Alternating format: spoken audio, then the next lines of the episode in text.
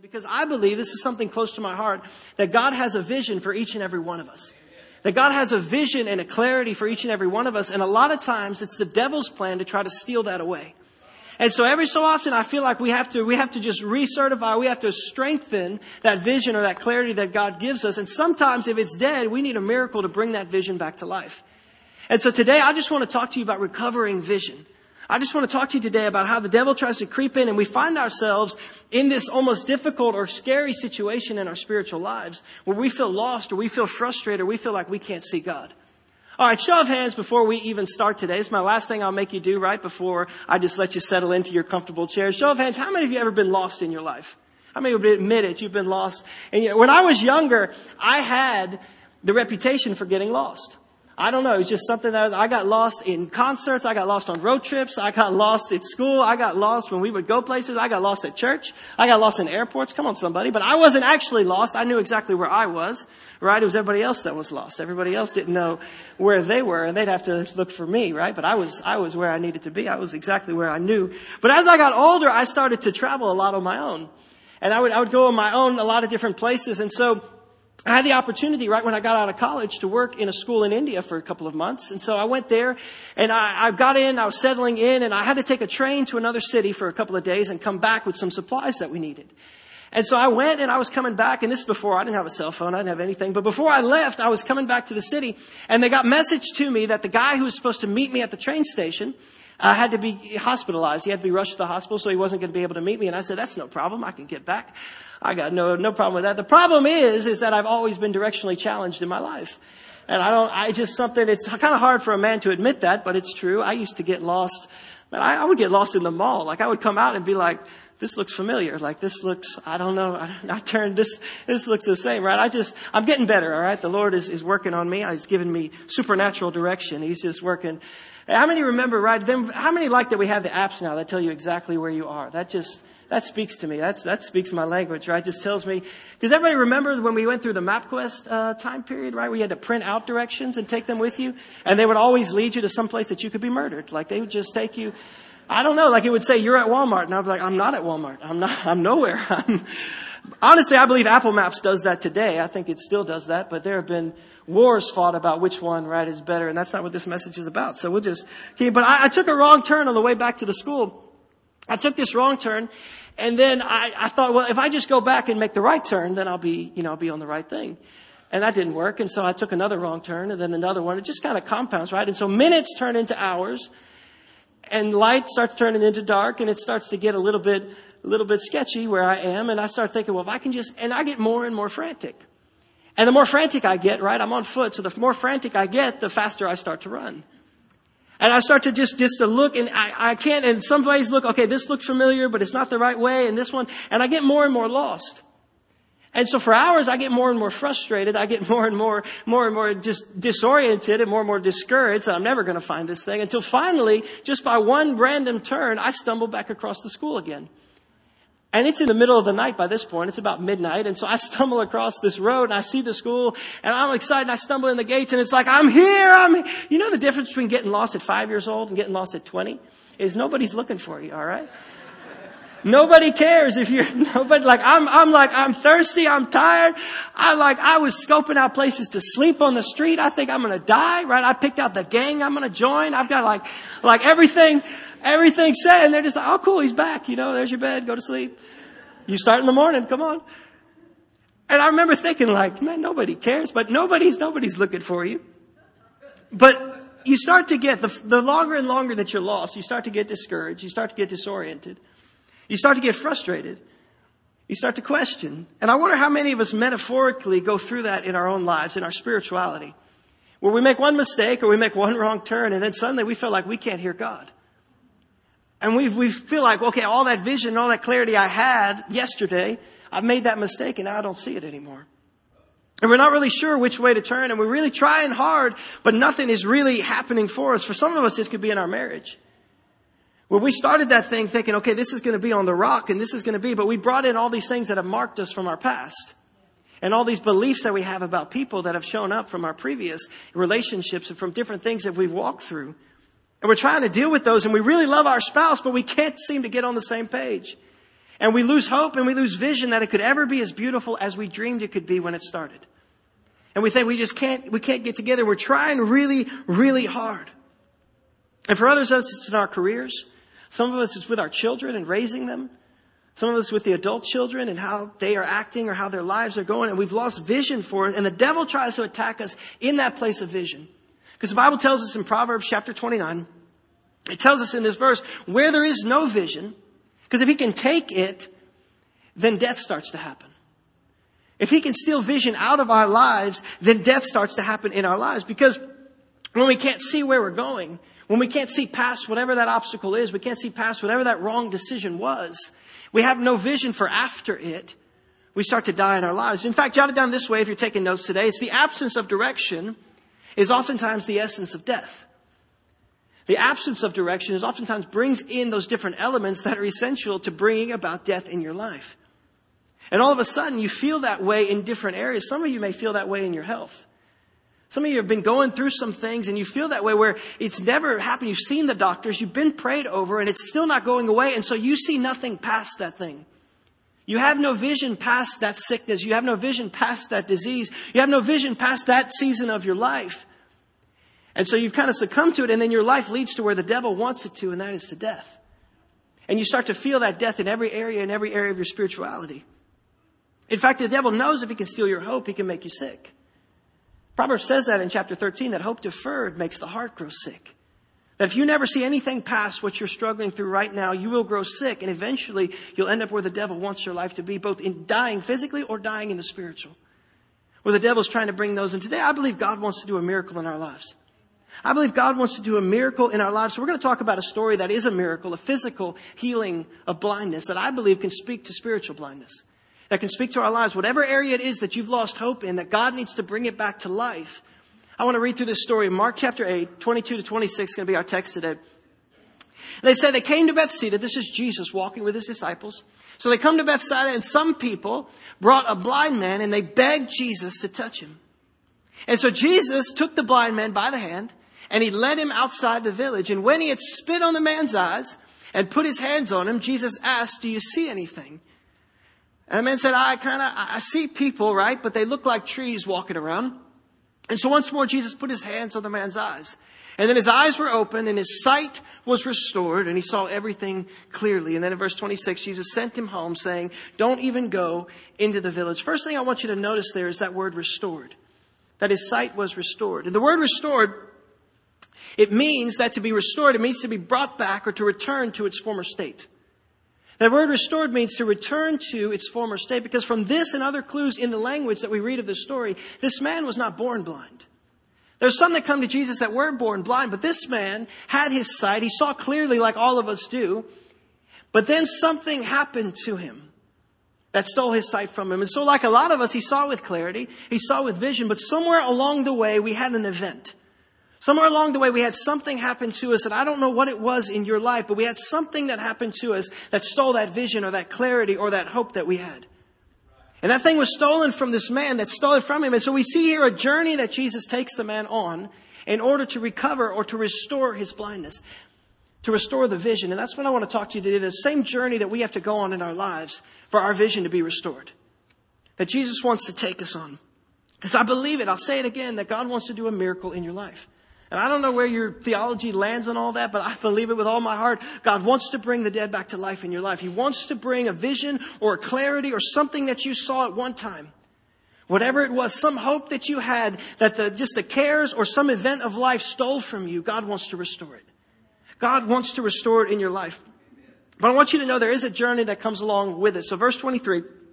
Jesus takes the man by the hand and he leads him outside of the village. A couple of principles to take from this. First of all, jot it down if you're taking notes. The first principle that it comes from this is that God does want to do a miracle in your life, but he has to do it outside of the village. He takes this man outside of the village. He takes him to his place. Jesus has a place that he wants to do the miracle in, and so he takes the man by hand and he leads him to it. He says, I want to do a miracle in your life, but I'm not going to be able to do it here in the village. Because the village was marked by this guy's pain. The village was marked by all the people that were around this guy. The village was marked by all the things that had happened around him. And he says, look, I've got to take you out of that. Take a little journey. Come with me. He leads him by the hand. And he says, we're going to do it out here. And one of the truths we can learn from this story about Jesus taking out is that God wants to give us direction, but first he has to get our attention. God has to get our attention before he can start to pour direction into us. He's got to get our attention because a lot of times we pray prayers like, Lord, give me clarity. God, give me vision. God, I just want to see. Give me hope. Give me whatever it is that I need to do. And God says, I want to give it to you, but you can't get it in the environment or you might not be able to hear it where you're at with the people that are around you or in the environment that you're living in or the job or the people, whatever it is that you're in, the choices, whatever that is around you, you're not going to be able to hear the voice of God. You're surrounded by too many distractions. One of the incredible things that we do in January is we pray and we fast. We pray to hear God's direction for the year and for our families, but then we fast so we can shut out all the other distractions, all the other things that are trying to just clamor for your attention. God is saying He'll give you direction, but He's got to get your attention first. I told you a little bit about the season of life that my wife and I are in last week. Um, that our kids are six, five, and two. So come on, somebody, it's chaos at our house every single day. It's just a new kind of chaos. They just come up with new, new things that I've never heard about that aren't in any of the books. Come on, somebody, they just they just make up stuff. But one of our three is a little more an insider of the chaos. He's just a little bit more, kind of loves it a little bit more than the other two, right? So he's always at the center of it, just always always just full of passion, all right, which will serve him well as an adult, but as a child, it's just fairly annoying. Come on, somebody, just kind of, kind of doing it. So we're just praying, we're going through, but he's just always at the middle. And so I've got to get, I try to get down to his level and be like, buddy, you gotta listen to me. And, and even then, he's just like, oh, like, just what, what else? What else can I get? Just, just look at, so last week I grabbed his face and I'm just like, look at me. And he's doing this one. Just, Come on, Lord. We're just not listening to the direction of my father, just listening to the, just, I gotta, I gotta get on his level. I gotta get him to focus. So as a parenting principle with that particular child, we have to remove him from the pandemonium, remove him from the craziness and take him somewhere quiet, like a bedroom or someone, if you're in a store, out to the car. Come on, everybody fair, everybody is scared of the car, right? You just scared. We gotta remove him from that so he can hear clearly the direction that I'm speaking to him, the, just the, the knowledge that I am spouting out to my child. Just to direct him. And so I get him somewhere quiet where I can talk to him and say, buddy, you can't talk like that. You can't speak back like that to your parents, right? You can't choke your brother just because he's there. You can't, you can't steal your sister's Peppa Pig or whatever it is. You can't, you can't do those things, right? You can't, I have to get him away from the distractions so I can give him direction. And I think so many times for us in our lives, the battle is not that God has stopped speaking. The battle is we, we can't listen with all the distractions. The battle is for our attention. God hasn't stopped speaking to you. The battle is with our attention because we have so many different things that cloud. In fact, in Hebrews it says, be careful that you don't resist the one who is speaking to you. There is one speaking to you. Be careful. You don't let the distractions and all the things that you've let in, you don't let them choke out the vision God's trying to speak to you because He's got to get that direction. It's not that God has stopped speaking, it's we've stopped listening. We stop listening to things. Too many competitive voices. Even why in the Old Testament, when God speaks to Moses, you read that account when he speaks to him in the burning bush. The Bible says that, the Bible says when God saw that he got Moses' attention, then he spoke to him. He had to get his attention. So with his blind man, he said, look, I'm going to do a miracle in your life. I got to take you though to a place where you can focus. I got to take you in a place where you can focus. I think oftentimes on the journey, it's not only a journey to get our attention, but it's also a journey to get us to be a little more pliable to what God has to do for our lives. Because if we stay in that place of comfort, we stay in that place that we know, as marked by pain as it is, we let those things suffocate and we let those things drown out the voice of God. And so he says, I've got to get you not only on this journey to hear the voice of God, but also I've got to get you a little more pliable. Because if you're in your place of comfort, or you're in your place of familiarity, maybe not even comfort, then a lot of times you won't let anything change. We cry out, God, I want you to change my life. God, I want you to give me vision. But Lord, don't change too much.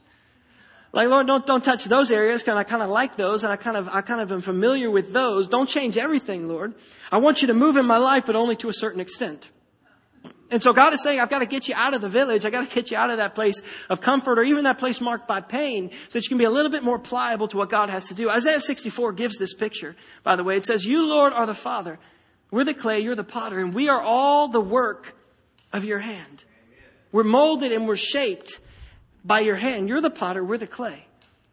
And so God says, if I can't get you to my place, to the furnace, if I can't get you to my place to where I start to heat, I start to do, it, if I can't get you to where I can mold you, I gotta get you to there. So God takes us on a journey, takes us to this place, and then our text says in the next verse, In Mark 8, he took him by the hand, led him outside, and when he had spit on the man's eyes and put his hands on him, Jesus asked him, Do you see anything? To which a jaded and cynical person would have said, Do I see anything? You just spit in my face. Like you spit in my eyes and then you ask, do I, do I see anything? Of course I see, I, I don't see you spit in my face. We would start to say, put yourself in the story for a minute, right? Because I don't want to rush past this verse. A lot of times I think we read these stories and we just kind of read these stories. We just say, oh, that's cool. That's cool. Jesus healed a guy. Jesus did all the things. But imagine you are in this story. Like you come to victory on a Sunday. And you come in and we start to worship and the worship team is going and it's just an awesome time in the presence of God and you've got your family and you're like, God is going to move in our life. And you hear during that last song, the prayer team will be at the front and they would love to pray for you. And you think, this is our chance. God is going to pray. I want God to move in my life. And so you bring your whole family forward and you're like, Lord, I want you to move. I want clarity. I want, I just want your vision for my life. And you come up to that prayer dream team member and you say, I just pray for me, brother. I want God to speak in my life.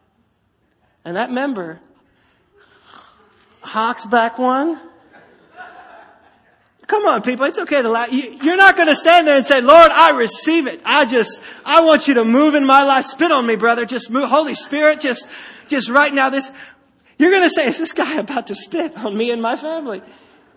Come on, somebody. We have to use the victory security team out here. If we had, you come down during that song, you say, what is going on? This guy, Jesus spits on him.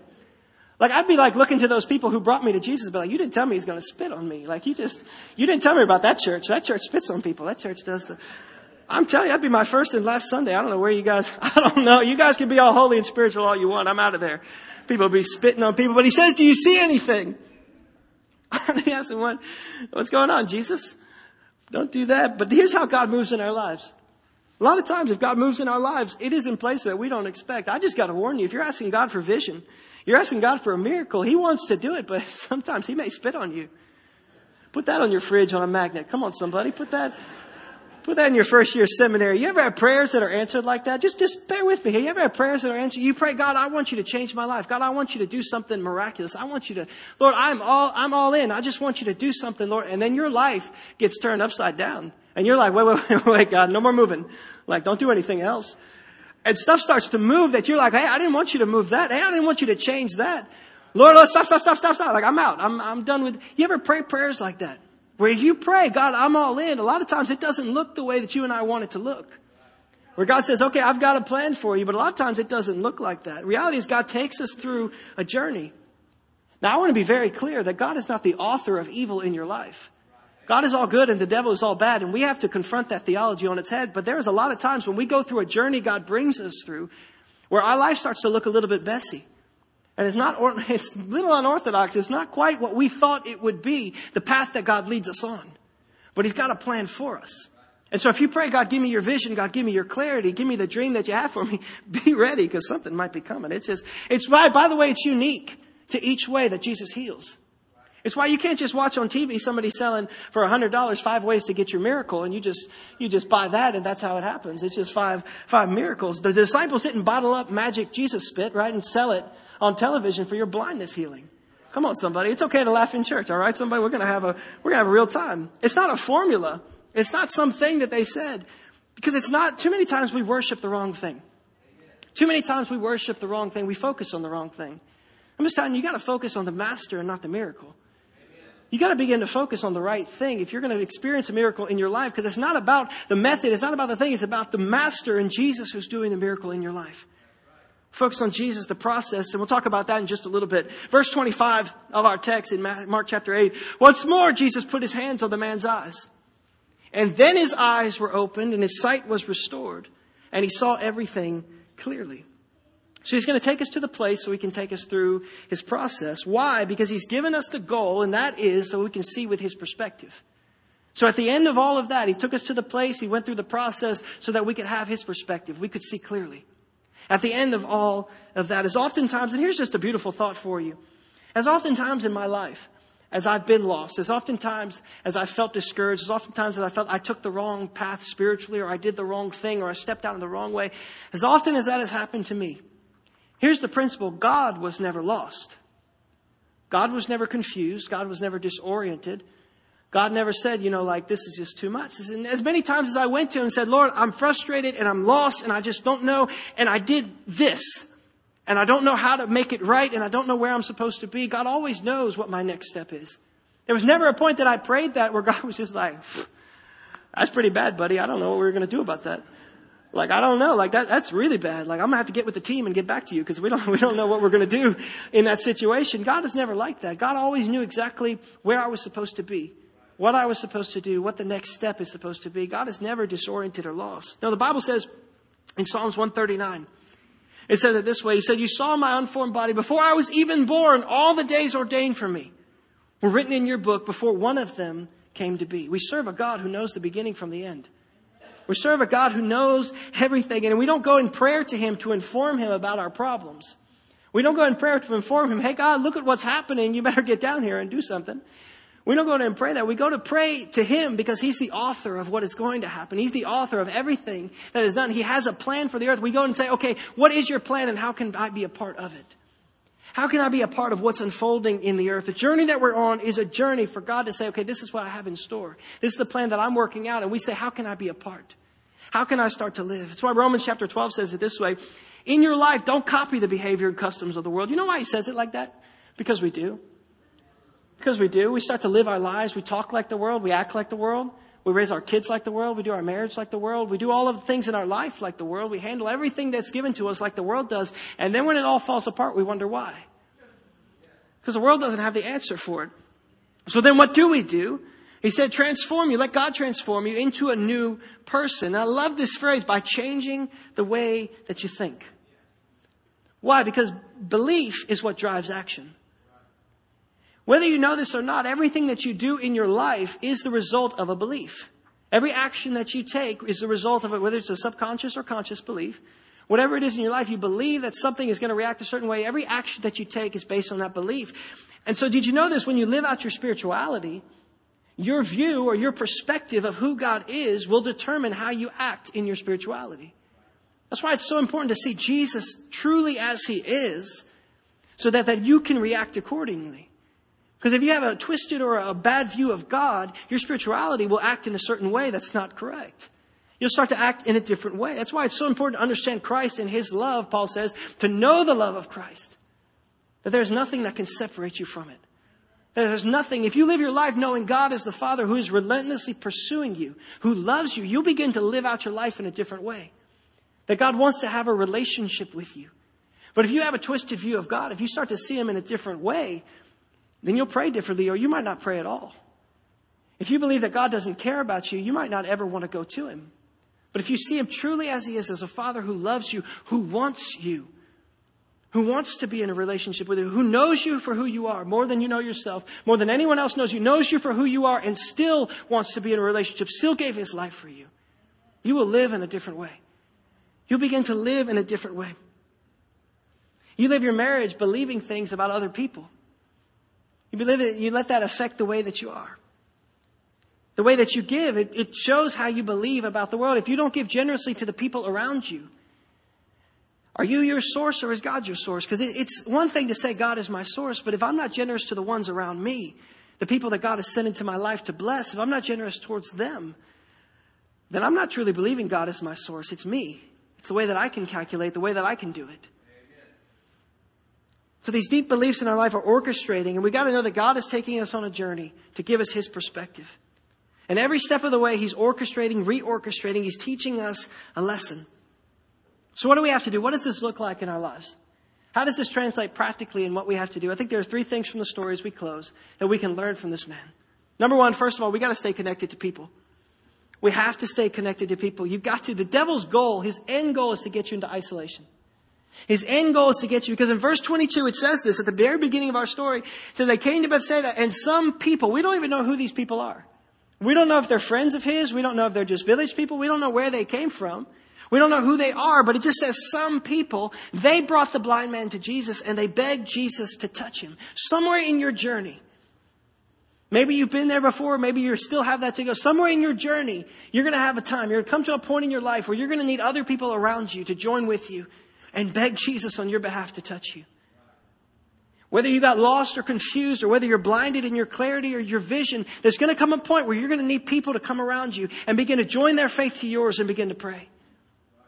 And if you find yourself all alone on that day, there'll be nobody to stand with you. Listen to me. If you are doing life alone, if you are processing life alone, it is a fact you will go crazy. You will go absolutely crazy. Why? Because the devil is the author of lies. He's been doing it for thousands of years. He's really good at it. He's really good at lying. And if you are not having someone around you as a sounding board to begin to talk to and process life through another Christian that you can trust, or a group of believers that can drag you to Jesus to beg, when you go blind like this, the devil comes in with his lies and you start to believe them. When there's no one there who can talk to you, you start to believe these crazy lies that he would tell you that nobody loves you, that no one has ever loved you, that God doesn't even love you. That nobody cares about you, that you're all alone in your life, that nobody, you'll never be anything. And your marriage is going to fall apart and, and your kids are never going to serve the Lord. And he starts to bring these lies into your life. And if you don't have someone around you that you can have a sounding board on, that you can start to talk out, you'll start to believe those lies because you got to have somebody close enough to you. Somebody close enough to you that can just step in when you're saying those things and they can say, hey, you know that's a lie, right? You know that thing that you just said about yourself, that's a lie, right? Like you actually do have value. Like that thing that you said, that there are actually people who love you and that you're not alone and that you do have value and that you are worth fighting for and that you are beautiful and you are not trash. That you're a treasure that God gave His life for. You gotta have people around you that speak those things into your life that said that God looked at you and God calls you beautiful. And that you are worth fighting for in this life and that Jesus gave His life for you. And that God loves you. Is there anybody awake in this Baptist church today? Come on, somebody. Anybody? That you gotta have people in your life that can speak those things into you. And if you don't have that around you, get in a small group. If I can encourage you, before you go one more Sunday at this church, get in a small group. Get people around you because there are hundreds of people in this church that want to speak that into your life. They want to look at you and speak that truth into your life. But if you don't have anybody around you to speak that, you don't have anybody around you, you got to have people that will fight for you and beg God on your behalf. Begin to pray for you. Why do you need that? Proverbs 17, it says it this way. It says there's a friend that loves at all times and a brother is born for adversity. He's born for that moment. Those people in your small group, they were born for that moment that they could speak that into your life. Those people that are around you, and the people that you're around, you were born for that moment that you could speak truth and love into their life. We were born for that, that we could encourage, that we could beg God on their behalf, that He, he put us in that place. He maneuvered everything to put us in that place to pray for that person, to speak that truth into those persons. We can't keep silent. Can't keep silent around that. We talked about this a few weeks ago in Kirby. I talked about it at the launch of our small group semester. You need somebody in your corner fighting for you. You got to surround people who have hope for you, people who are going to cry out to Jesus for you, beg Jesus on your behalf. Number two, if you're going to recover your vision, you've got to stay committed to the journey. If you're going to recover your vision, you've got to stay committed. You've got to say, you know, no, no matter what, no matter what it looks like, if it doesn't look like what I thought it would, no matter what happens, I'm going to stay committed. If God does it in my way, in my timing, or if He doesn't, I'm going to stay committed to the journey. Watch this in the verse. The first part it says, it says he led him by the hand out of the village. So he grabbed this blind man by the hand. The blind man could have been saying, look, I'm blind. I don't go places with strangers. Like I just don't, I don't leave the village like this. I don't go. I don't know what's about to happen. Right? And then you notice from the next verse, he might have been justified, right? In, in saying that. But he said, look, I, I, don't, I don't know what's happening. I don't know you. Are you taking me someplace to kill me? Like, are you just, he could have said all those things. It's a lot more vulnerable in this story. We just kind of skip over the verse. But we stay committed to the journey, to being connected. No matter what happens, we say, okay, God, I'm open to what you're going to do. And so from this point forward, no matter what happens, I'm holding on to your hand. I'm staying with you. I'm committed to the journey. In the Old Testament, we studied a few weeks ago the story of Joseph. We sang that song today and we, we worshiped at the end after the worship where we just talked about the story of Joseph. And if you don't know that story, it's where God took this person, gave him, Joseph, this vision of leadership. And then in his family, he was betrayed by his brothers, by those closest, and thrown in the pit. And then he's betrayed and sold into slavery. And he gets into slavery. And then he's betrayed by the master's wife and he's thrown into the prison. And when he's there, he's betrayed by his friends and he's left to rot and to die. Until God orchestrates everything to take him to the palace. God orchestrates everything in his life. And you ask, well, why did that happen for Joseph? Why did God turn everything that was bad in Joseph's life? Why did he turn it for good? Why did that happen? Well, the Bible says in every season, you can read it in the story, in every season, Joseph kept his heart right. Joseph kept his heart right before God. And so the Bible says it clearly in each section of that story. It says, and then God was with Joseph. And God was with Joseph, and God was with Joseph. You want to know how you get that phrase into your life? How you want that written into every chapter of your life? You keep your heart right before God. You keep your heart right before Him because then it says God was with Joseph. God was with Joseph, and He was with Joseph. Because the Bible tells us in James chapter 4, you want God to be close to you, come near to God, and He'll come near to you. If you keep your heart right before God, you come near before Him, and then God was with Joseph. And God was with Joseph. So in every season, He stayed close. Because you're going to have to make that commitment because there are times when the devil will attack. And I want to tell you again, God is all good and the devil is all bad, but sometimes we get those confused in times of tragedy or times of grief or times of hardship that we walk through. We get those things confused. And we begin to cry out, God, why would you allow it? I know maybe you didn't cause it, but why would you allow it? And I don't understand God, and I just, I don't see it, but I want to tell you again, this is one of those hard things to think about Christianity is God has not called us to understanding. He's called us to belief and trust. Amen. And He's called us to belief and trust in Him. Because we believe in God that He is always good. And so we say, I'm committed to the journey, God, no matter what it looks like. I'm committed to what you have for me. He's called us to faithfulness. And so this man trusts. He follows this person he doesn't know out of the village. By the hand, he leads him. Then in verse 23, Jesus spits on his face. And he asks him, Do you see anything? And now the man has another choice. Like he's, he's got the spit, he's got another choice before him because he probably feels pretty insignificant at this moment. Because think about it, most of the people Jesus prays for get healed on the first try. I don't know if you're, I don't know if that's something in here. Most of the people that Jesus prayed for, this is the Son of God, and this man is thinking, okay, it didn't work. It's a pretty insignificant place. He's already the blind man and somebody has spit on him, so he already feels a little bit small, but now he's thinking, okay, it didn't work in my life. Imagine the pressure he's probably under, like, what's wrong with me? What's wrong with my faith? Because I know it's one thing for other people to pray for you, but think if Jesus himself prayed for you and you didn't get healed. Are you going to go back to him like, Jesus, I thought you, you know, you did a pretty good job. I would say like 65%. Like I would just, you know, that's pretty good, Jesus, but it's not all the way. And think about the people that brought him to Jesus. They're probably thinking, are you kidding me? Like, what's wrong with you? We begged you. Like, Jesus doesn't see everybody. Like, Jesus doesn't, like, we, we had to beg him and we had to bring you to this place. And like, sometimes Jesus speaks and people hundreds of miles away get saved. What's wrong with you? What's going This guy's probably feeling, he risks getting spit on again. Like, that's a, probably a pretty clear and present risk in this story. Like, I don't see that well. Like, like I don't know. Like, are you going to kick me this time? Like, I don't know. I don't know what's, he has a risk that's going on in this. But he's committed to the journey, and one of parts of that is being honest in the journey. Being honest in our faith. Because one of the lies that is from the pit of hell that I want to confront this morning is this societal pressure, this cultural pressure to act like it's okay when it's not okay.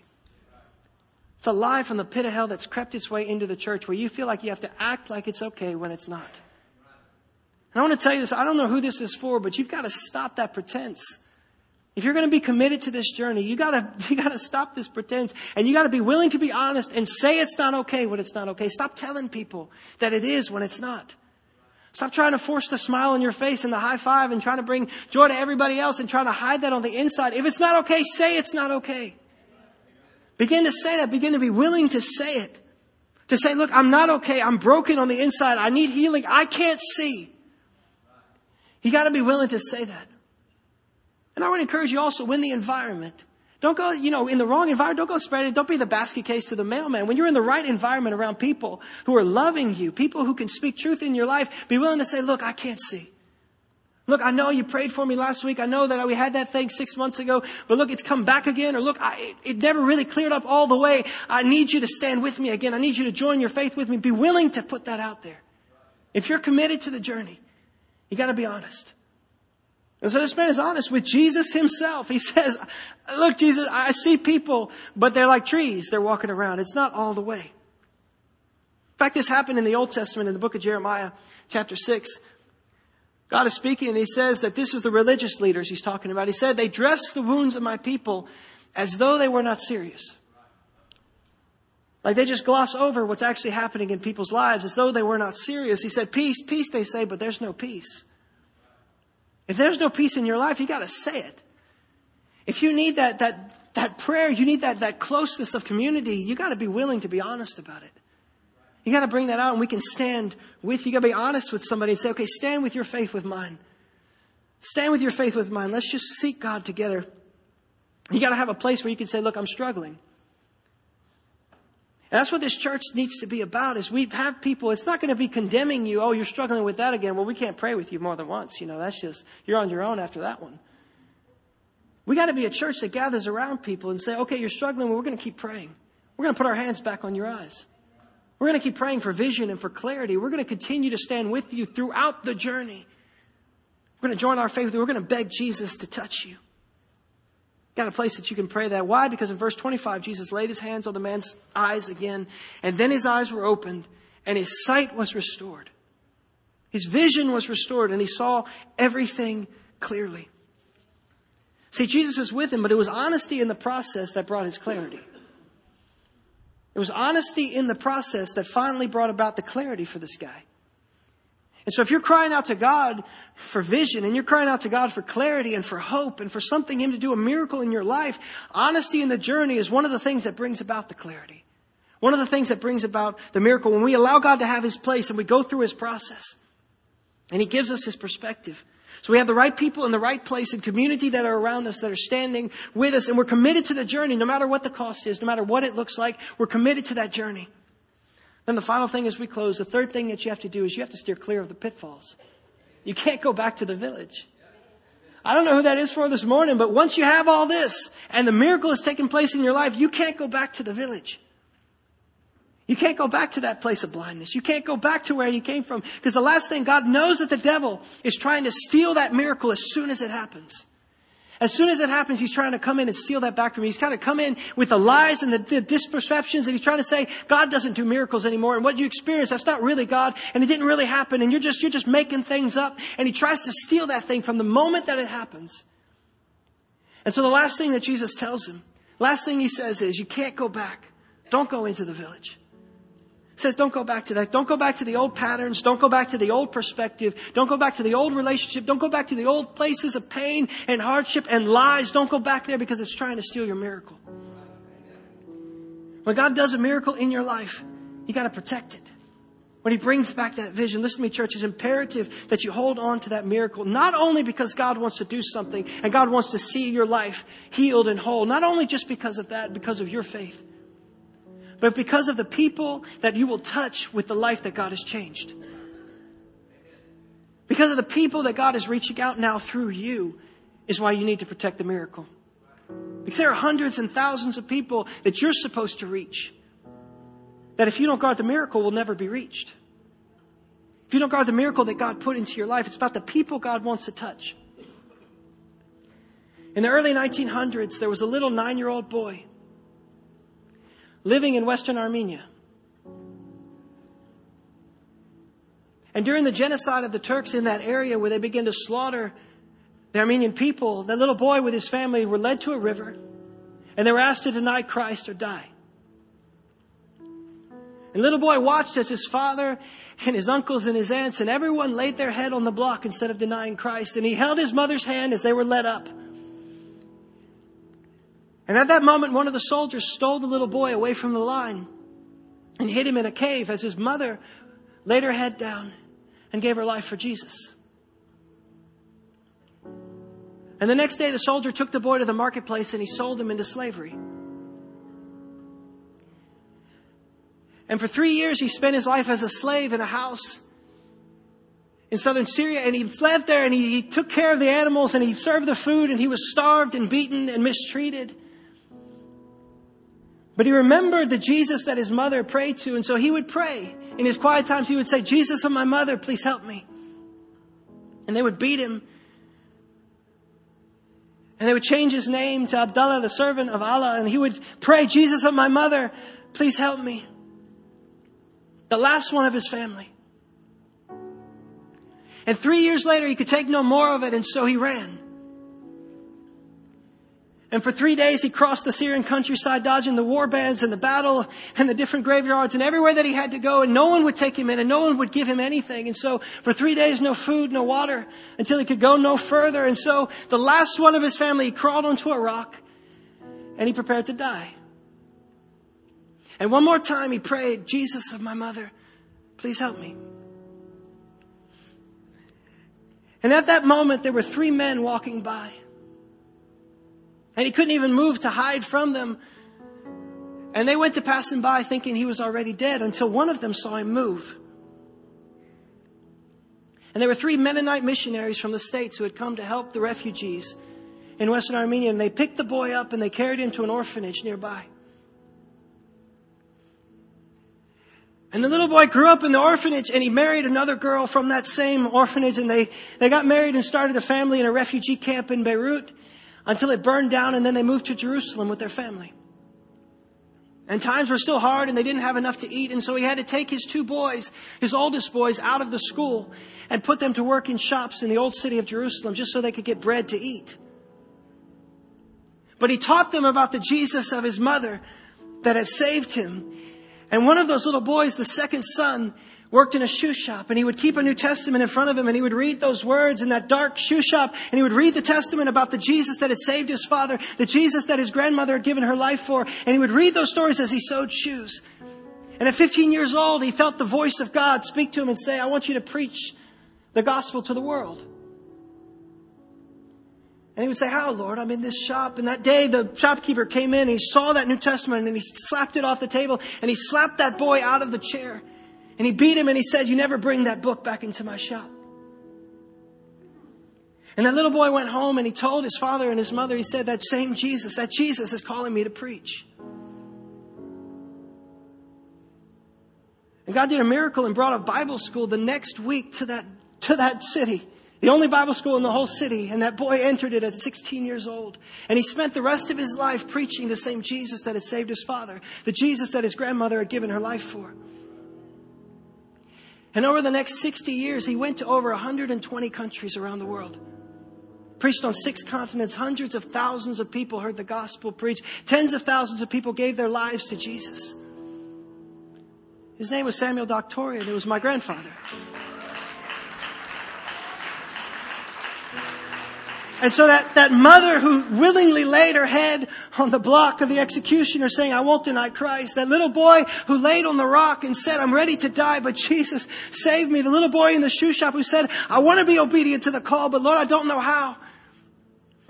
Every single one of them would be the first to tell you that the miracle God did in their life wasn't just for them. The miracle that God did in their life to bring them out of that, it wasn't just so they could be healed and they could be whole. It was about the people and the lives that were waiting on the other side of their obedience. The thousands around the world that were waiting that hadn't never heard the gospel were waiting on the other side of the obedience of those three. Listen to me, church. God wants to do a miracle in your life, but it's not just about you. God wants to do the same thing in your life, but it's not just about you being healed and whole. He wants that for you, for your family, but He wants that for those who are waiting on the other side of your obedience. The ones who are waiting on the other side of your miracle. And I know in this culture, in this situation, in this jaded society we live in, it's hard to say. They say God doesn't do miracles or God doesn't do these things or God doesn't. I want to encourage you from the book of Hebrews. Says that Jesus Christ is the same yesterday, today, and forever. The same Jesus that gave his life for you, the same Jesus that did miracles 2,000 years ago, wants to do miracles in your life today. He wants to restore your vision. He wants to touch you. Every head bowed, every eye closed today. I just want to pray over you that God would move in your life. I want to pray that God would do a miracle in your life, that vision would be restored that God would touch you. But first, I want to pray for those of you who maybe have gotten lost or disoriented. Or maybe you took a wrong turn and you made a mistake and you blame God for whatever it was that happened that robbed you of your vision. You blame God for whatever it is and you find yourself far from Him. I want to pray over you today. And I want you to know that God is not waiting to judge you or to condemn you. He's not waiting just to, to push you to the side. He's not waiting just to punish you. He's waiting to have a relationship with you. If no one else has ever told you this, I want you to know that God loves you. And I want you to know that God still loves you.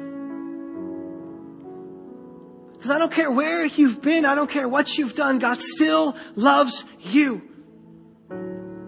God still wants to have a relationship with you.